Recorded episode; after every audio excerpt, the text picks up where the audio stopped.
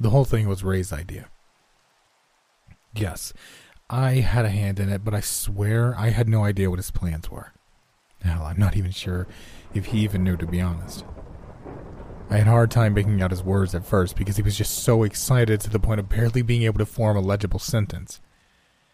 The main thing I got from the phone call was to get to his house as soon as possible. He's usually a pretty composed guy, but something had him riled up, something serious. We'd been friends since we were kids, ever since I helped him with a burgeoning bully problem in the sixth grade. Ray was really shy and quite small for his age, so the bigger kids would lay into him pretty good. I didn't know anything about him at the time, but he always sat alone at lunch. When Ronnie Blige and his goons started harassing him one day, I couldn't let that shit slide. I wasn't especially strong or outgoing myself, but I could never stomach the bigger kids hassling the smaller ones. As soon as they swatted his lunch off the table and pushed him to the ground from his chair, I ran over before taking the time to consider my actions. Now, I'm not going to lie, I got my ass handed to me, but I stood my ground until Mr. Morris stepped in. He was the social studies teacher and was about as intimidating as a half flattened grasshopper, but he was still an authority figure. I ended up suspended along with Ronnie and his friends, but it was enough to make them think twice about pushing Ray around anymore. After all, I did get a couple good swings in on him. When I got back to school the following week, Ray couldn't thank me enough for stepping in when I did. We became pretty tight from then on.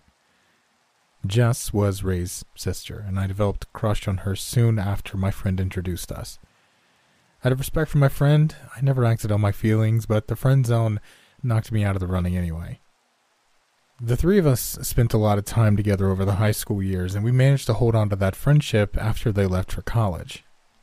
I never went to university myself, and I was never the best student, due in part to my fairly erratic life at home. I won't go into specifics, but my parents' relationship was always rocky at best. Of course, I wasn't exactly the sharpest tool in the shed either. When we learned the national anthem back in kindergarten, I wondered what Dawn's Early Light was. Of course, I didn't ask anyone. Nope, I just assumed it meant really bright and started using that shit in sentences. Wow, the sun sure is dawn early today. Can I close the curtains? It's way too dawn's early outside. Don't call me stupid. I'm dawn's earlier than you. Yeah, I was about as dawn's early as a cave in the middle of a moonless night. Though I wasn't particularly smart, I was always pretty mechanically inclined, so I ended up working at a garage after school.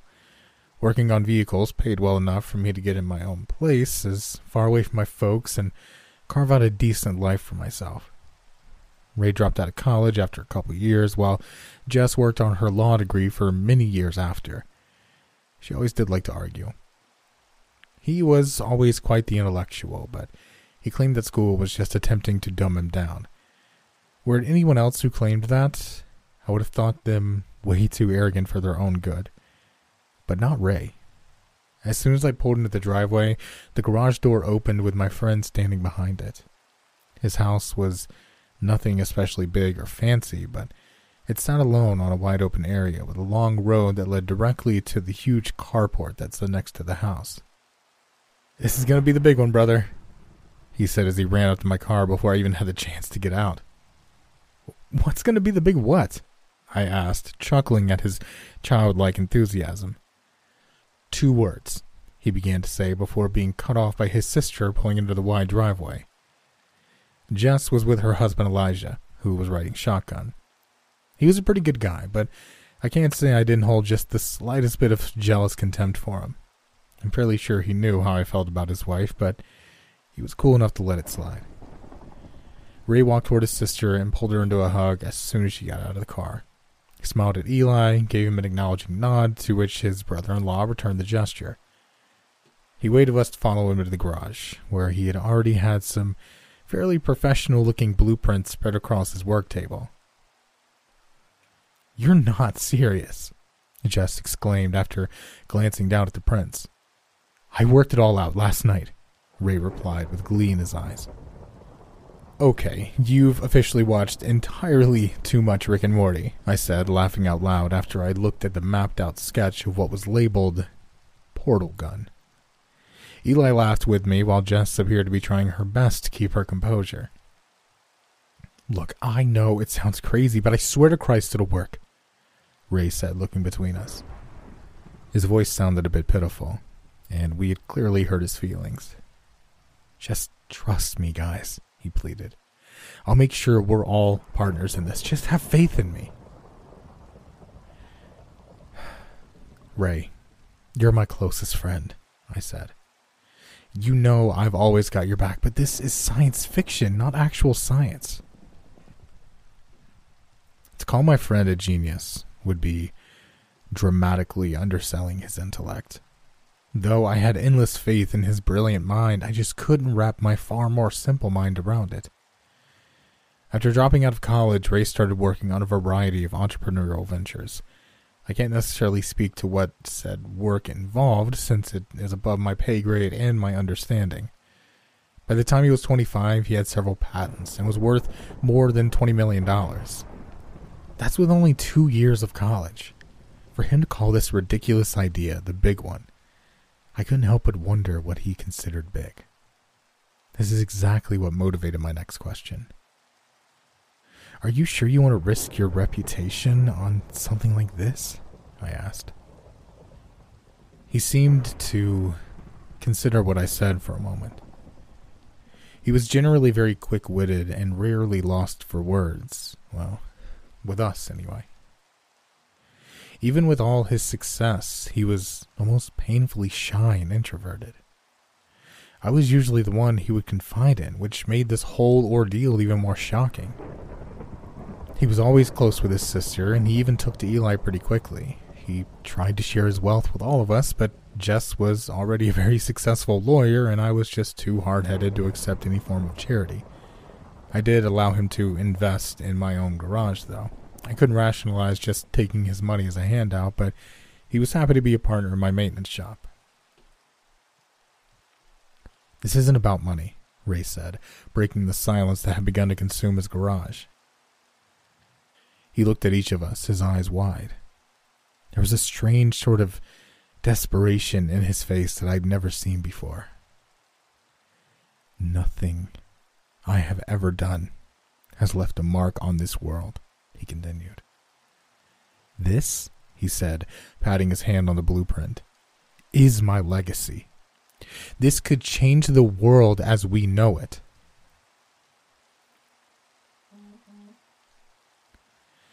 My mind was made up before I looked at Jess and Eli for confirmation. I still thought this was completely nuts, but I had always had my friend's back. I wouldn't change that now, even if I thought his genius was giving way to a touch of madness.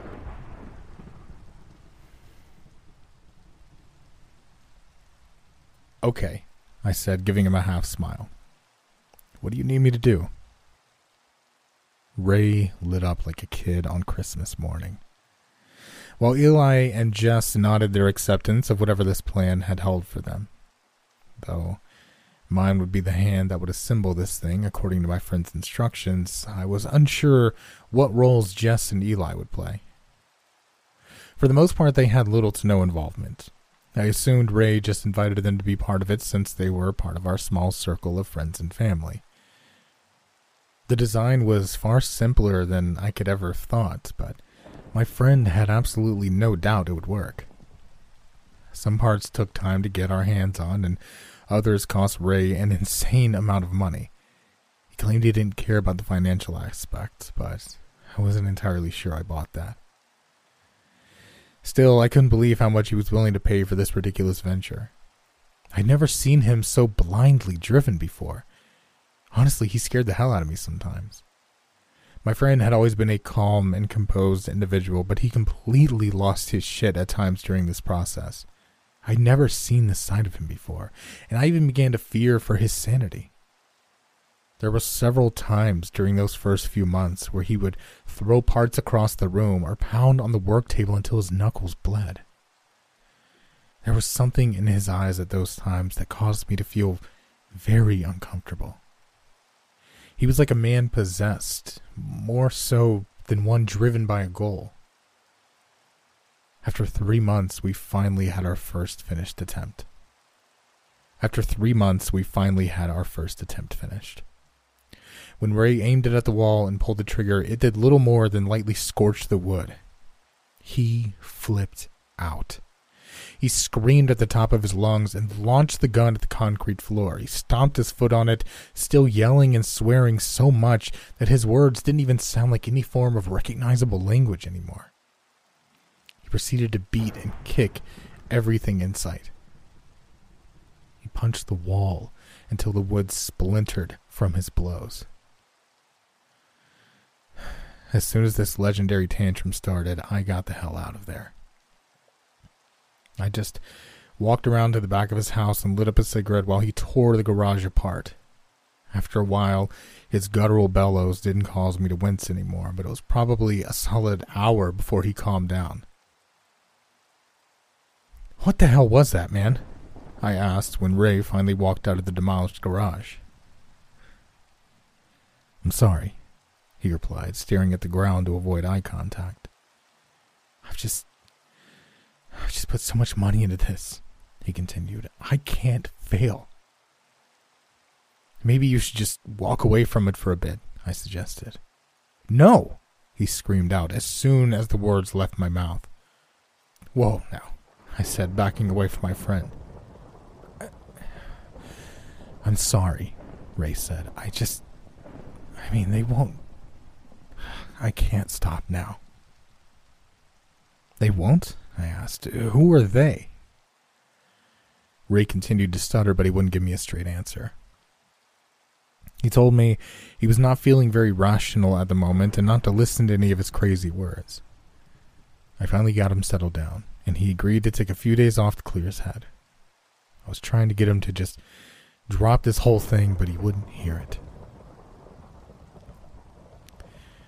We didn't talk for a couple weeks after that day. It's probably the longest I'd ever gone without talking to him, but he'd freaked me out quite a bit. I had gone back to my regular schedule and resigned myself to just wash my hands of this whole ordeal. I felt bad for ditching out on my friend, but I wasn't going to take part in his descent into madness anymore. Just after two weeks after his meltdown, Ray contacted me again. He apologized for the way he'd acted and practically begged me to come back and help him. I worked it out, he said in a trembling voice. I couldn't tell if he was just nervous about making his apology or if he was getting himself worked up again. After we talked for a while longer, I agreed to give him one last chance. I can't say I was excited about the prospect of taking part in this endeavor further, but he was my friend. After another two months, Ray's portal gun was ready to be tested again. My body was shaking as he aimed the gun at the wall of his garage again. My heart was racing. The device was simple in its design. It was almost shaped like a hair dryer, and it had cables that ran to the heavy backpack. Made me think of a bad cosplay attempt at a Ghostbusters proton pack. There were blinking lights and a couple of switches on the pack, while the gun itself had two knobs and a trigger. One knob was to adjust the diameter of the portal, while the other was to switch between entry and exit points.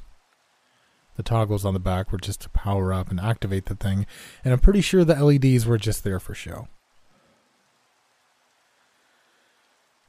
My friend asked me to flip the switches while he aimed the gun at the wall.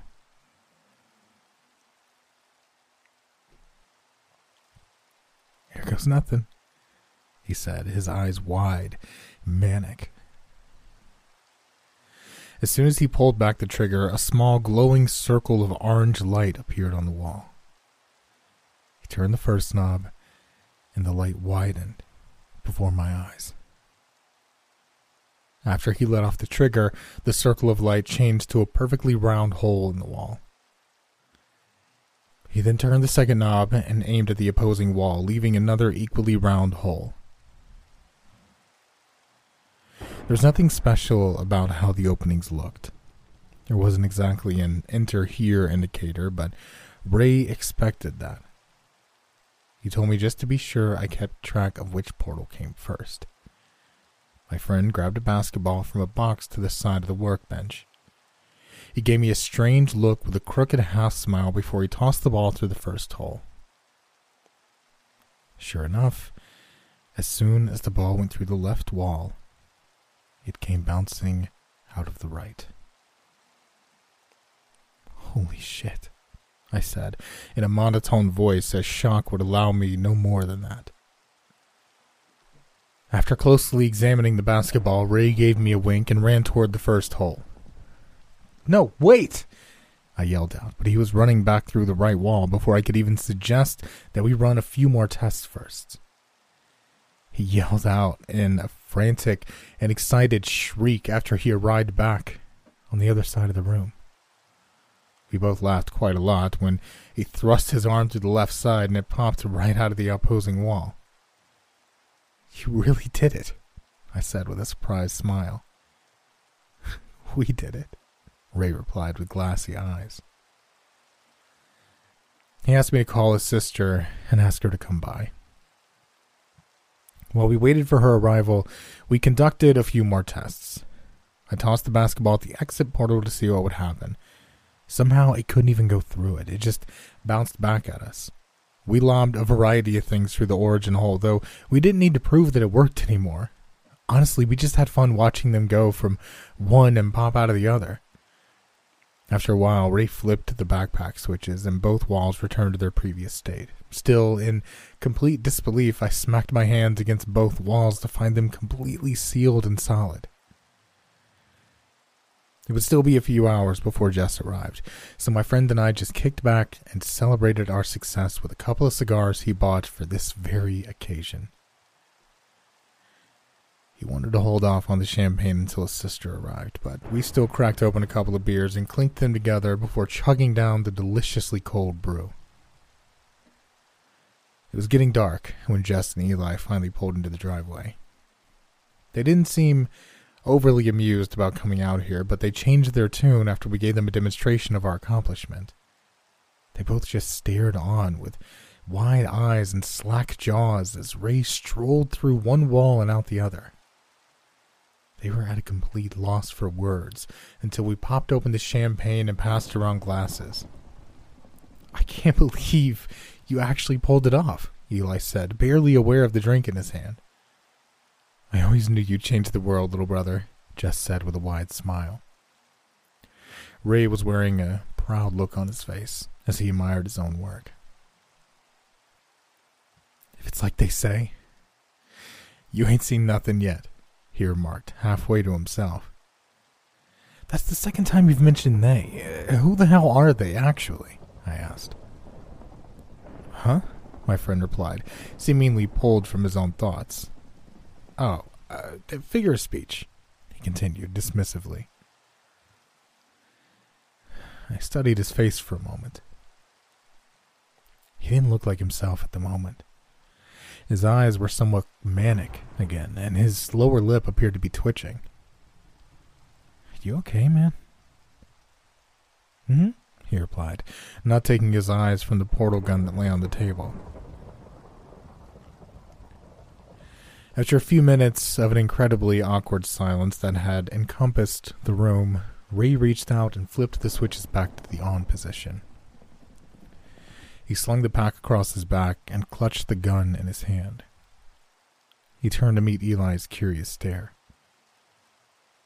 Do you trust me? he asked. His whole body looked as though it was shivering slightly. I had no idea what had gotten into him all of a sudden. I'd assisted him on a number of projects over the years, from juicing up the turbo on his Mustang to helping him convert a simple and cheap drone into something with an incredibly long range. He had so many projects over the years I couldn't even guess how many different ideas he had, but I'd never seen him like this. Eli looked at his wife and then over at me. He seemed uncertain and appeared to be looking for confirmation that he should indeed trust his brother in law. Jess just shrugged, but I shook my head. I wouldn't even trust my friend with how he was acting right now. I, uh, I guess, he said, sounding very unsure whether this was the best response at the moment. Without another word, Ray quickly switched the gun's knob to the exit position.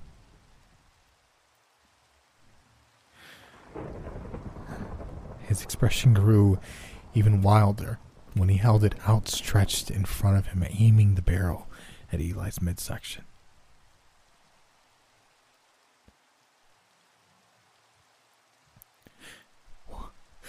What are you doing, man? Eli said, backing away from Ray. This is gonna blow your mind? My friend said in a voice that had grown high pitched and frantic. Ray, stop! I yelled, but he pulled the trigger before I could attempt to stop him. Jessica screamed out in terror as her husband's eyes went wide and blank. I just stared in shock as the portal appeared to wrap around the center of his body that left the upper and lower sections detached, held in place by the opening that glowed with a vibrant green light. I did not see the room behind Eli through the hole, but what looked to be a completely alien landscape, with the neon like hues emitting from the void. It almost resembled gazing through night vision goggles.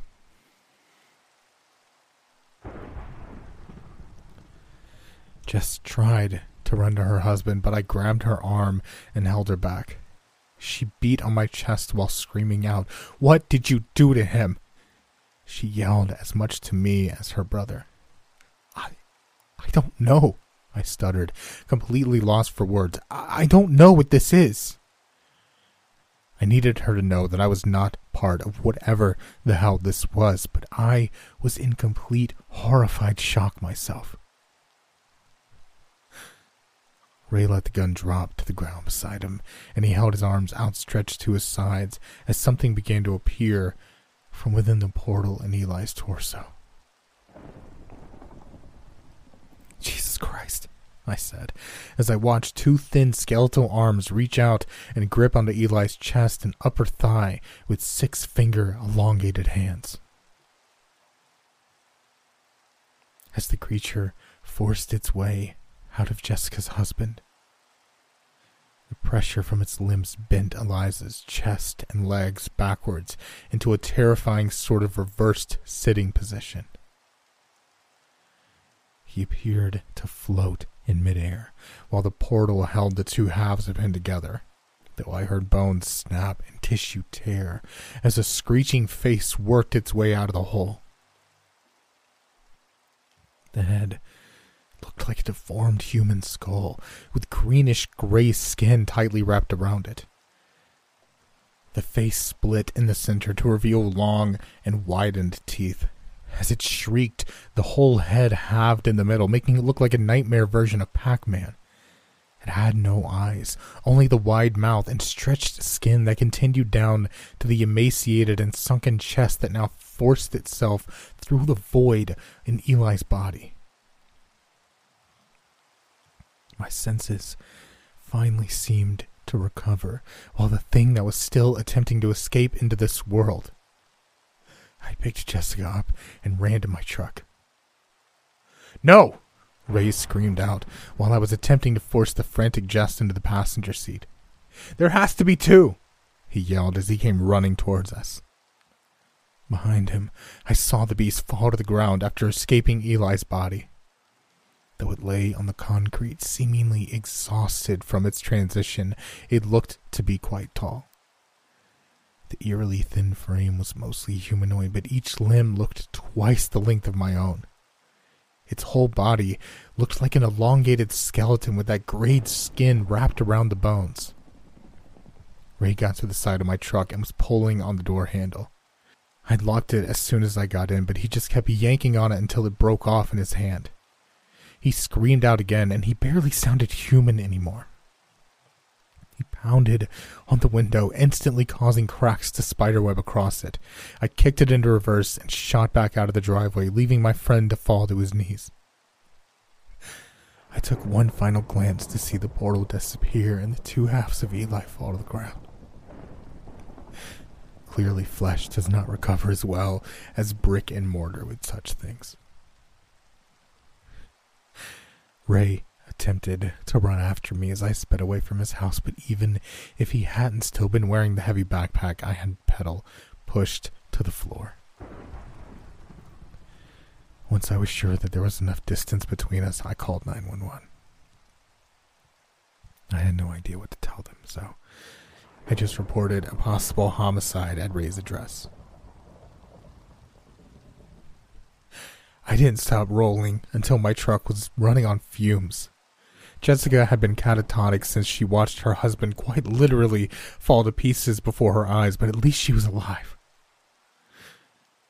I considered driving home, but I was certain Ray would go there first if he was searching for his sister and I. I pulled off the interstate to find gas station and hotels right off the exit. My passenger was still out of it, so I checked us into one of the roadside motels after filling up my gas tank. Went ahead and just got one room with two beds, so I could keep an eye on her through the night. I didn't want to creep her out or make her feel like I was holding her hostage, but my head was still spinning from that evening's events. I still can't believe my friend had gone so far off the deep end. Had this been his plan all along? Had he just been using me to bring whatever the hell that was into this world?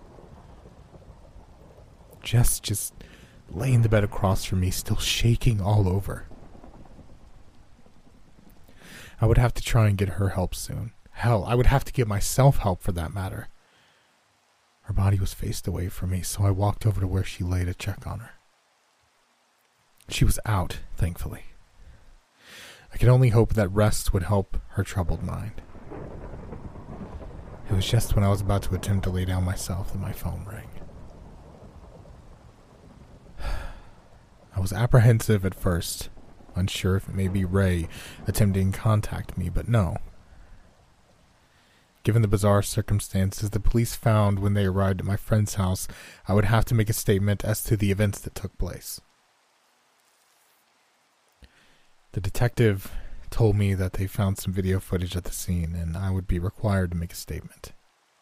He sounded confident that I wouldn't be facing any charges, but they needed to hear my account of what happened. Couldn't help but wish I'd taken the time to locate a payphone before placing the 911 call, but I wasn't exactly thinking straight. I made arrangements to have someone pick up Jessica in the morning, at which point I would make my way to the police station. I was still very uncertain of what to expect, but I knew Jess was going to be in need of some serious psychological care. The investigator was actually far more understanding of my apprehension and concerns than I would have expected. An ambulance arrived at the motel just a couple of hours later. Jessica was still out of it, but the paramedics assured me they would get her the care she needed. After they took off, I headed back toward the city I fled from only a handful of hours before.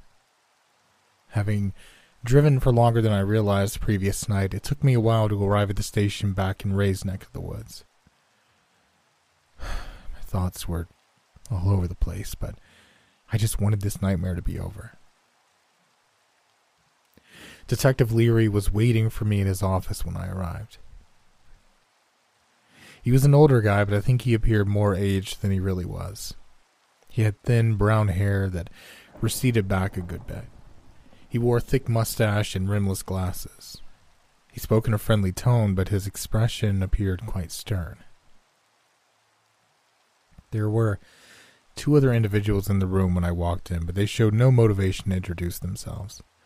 They both wore dark suits and had a similarly cold expression on their faces. They were both maybe mid thirties. The shorter of the two had a shaved head, while the other sported a blond buzz cut. Neither of them said a word while they just stood at the back of the room. The detective told me the two men were in charge of the investigation, though he would be the one asking the questions.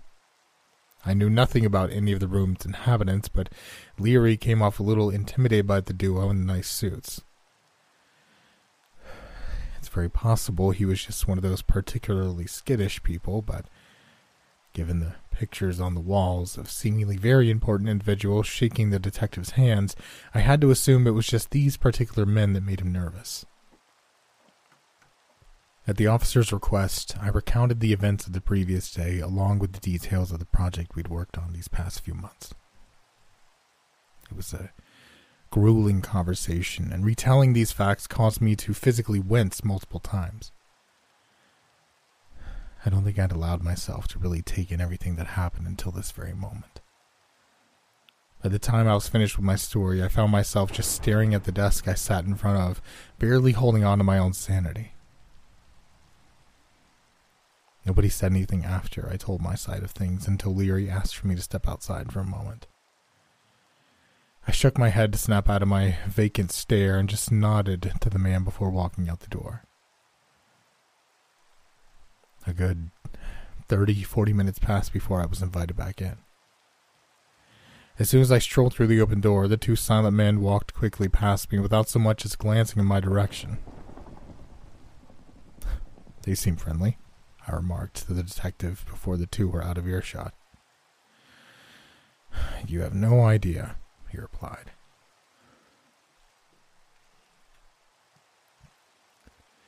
Leary went on to explain that the men in the finely tailored suits were against the idea of me seeing what he wanted to show me. He told me he thought I had the right to view the video footage they'd found.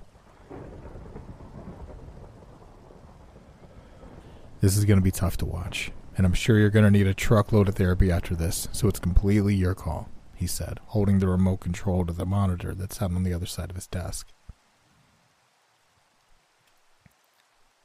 I wasn't quite ready to face the reality of everything that had occurred, but I had to know what happened next. As the video began to play, I wondered when exactly Ray had begun recording.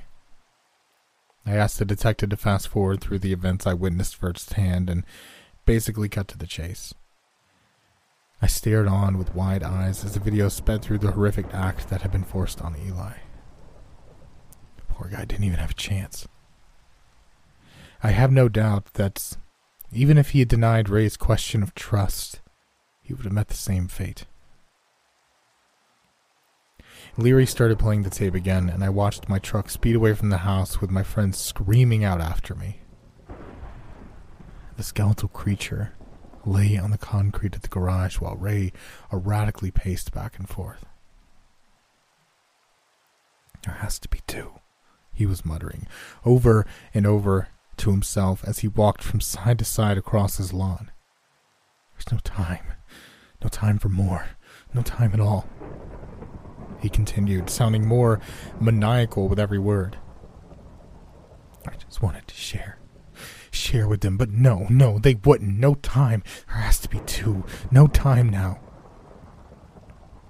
He went on and on, just repeating the same thoughts, each time more hairy than the last.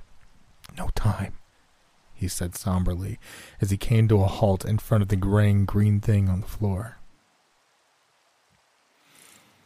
Has to be done. No time left, he remarked one last time before he picked the gun back up off the ground. It had been dragging behind him as he darted back and forth, still wearing the heavy backpack. He stared back into the camera that had apparently been mounted close to the rear of his garage. He didn't say another word. He just raised the gun up slowly and planted the barrel into his own mouth. Since he directed the portal into his throat, I could not see the opening form. He just stood there, his head tilted back, while both of his arms dropped to his side and the gun fell back to the ground. For minutes, he just stared motionlessly up at the sky. I audibly gasped when the long, bony fingers reached out of his mouth they gripped at the sides of his face and forced the opening wider, splitting and tearing the flesh. I fought against the lump forming in my own throat as I looked on while Ray's face was ripped and his skull cracked and splintered. His neck bulged and tore open while sharp twigs of rib bones pierced out of his chest. What was left of his head gave way as the thing forced its way out. Chunks of bloody meat and scarlet tissue fell to the ground, each part sounding more moist and sticky than the last. By the time the creature fell to the ground beside the other, which had now only begun to move, my friend was completely split apart from the abdomen up. He stood in place with his hands almost touching the ground, as what remained of his shoulders now hung by his waistline. Leary turned off the tape after that last part, but I still just glared blankly at the screen. He wouldn't give me any insight into the investigation, nor would he tell me if the creatures were still there when the police arrived. I was asked to sign an agreement that I would not speak of this, but I assumed nobody would believe me anyway. I've kept my word until now. It's been about a year since that awful night, and I've been attending regular therapy since. Jess is still in the mental institution, but she finally started speaking again a few months back. I make sure to visit her at least once a week, and she's slowly coming back to herself, though I highly doubt she'll ever be the same as she was before all this madness. I have no way of knowing whatever happened to the monstrous beings that were birthed through my friends by the way of portal gun that I helped create. I can't speak to the location of said invention either. Whether it's connected or not, I've been receiving calls from Ray's phone the last few days. I finally broke down and answered it last night.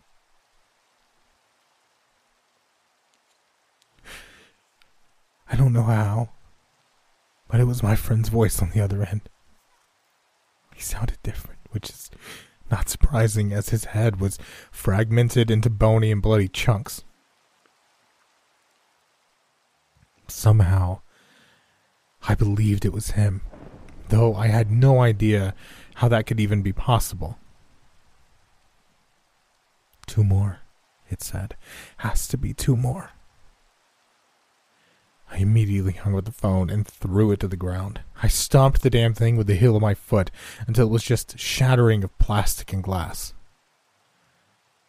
I couldn't be sure of what those words meant, but I'm not sticking around to find out. I'm packing my shit and I'm getting the hell out of Dodge. Hopefully, I can convince Jess to come with me, if I can even get her out of the institution she's in. Either way, I won't wait around to see what happens next.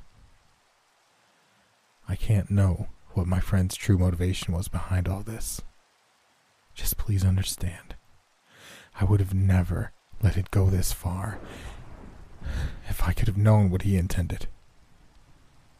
He said we would change the world together. I want to give a quick thank you to all my $5 patrons and members.